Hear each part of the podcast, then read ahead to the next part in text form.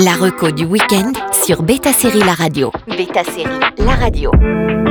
Bonjour à tous, on a écumé le catalogue de Paramount Plus pour vous dénicher trois séries qui se déroulent au lycée. Dans cette reco du week-end, retour sur trois teen shows qui ont su marquer leurs années en étant plus que de simples romances pour ados. Et tout ça avec originalité et humour. C'est parti Et on commence avec Awkward, la période de l'adolescence où on se sent mal dans sa peau quand on pense être bizarre aux yeux de tous. C'est le quotidien de Jenna qui, suite à un quiproquo, devient ultra populaire. Et oui, ses camarades pensent qu'elle a commis une tentative de suicide alors qu'elle a juste vécu un regrettable accident. Avec son ton humoristique un peu absurde qui rappellera Malcolm, Awkward enchaîne les punchlines. Teen certes avec son lot de romances entre Jenna et Matty, mais avec des thématiques bien développées. Harcèlement scolaire à l'isolement adolescent en passant par les premiers rapports sexuels, c'est forcément la période charnière où les jeunes se sentent incompris. Et pourtant, grâce aux amitiés et parfois aux parents, ils sauront surmonter cet âge ingrat en 5 saisons. Côté casting, vous reconnaîtrez notamment Bo Mirchoff dans ses ados qui vont réussir à vous émouvoir.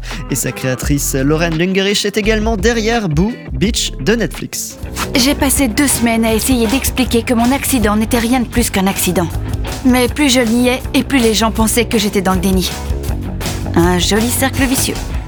Et on continue avec Faking It.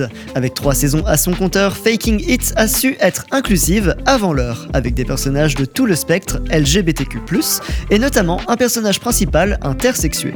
Son scénario un peu tiré par les cheveux fait aussi son charme. Amy et Karma sont deux meilleurs amis, pas vraiment des losers, mais clairement pas populaires et qui cherchent à monter dans l'échelle sociale.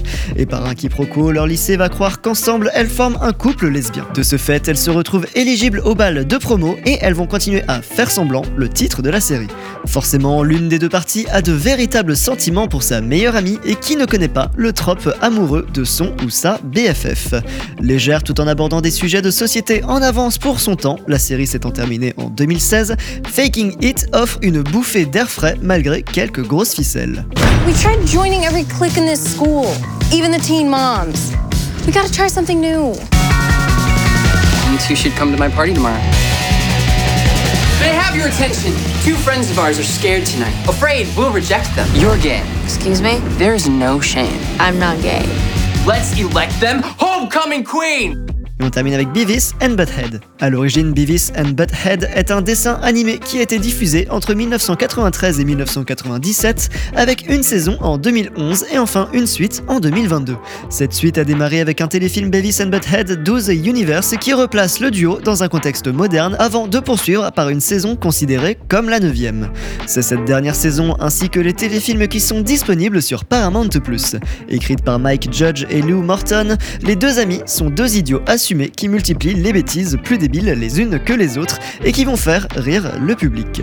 Pourtant, grâce à l'écriture, on ne tombe jamais dans la moquerie mesquine. Dans les premières saisons, l'une des originalités de la série reposait sur son rapport à la musique. Des extraits de clips sont montrés à la télé et sont commentés par Beavis et Butthead. Si le titre est une série culte outre-Atlantique chez nous, c'est son spin-off Daria qui a connu un plus grand succès. Now that you've seen them do the universe, it's time for them to do a new series.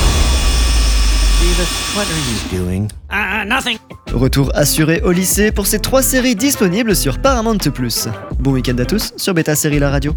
La reco du week-end sur Beta Série La Radio.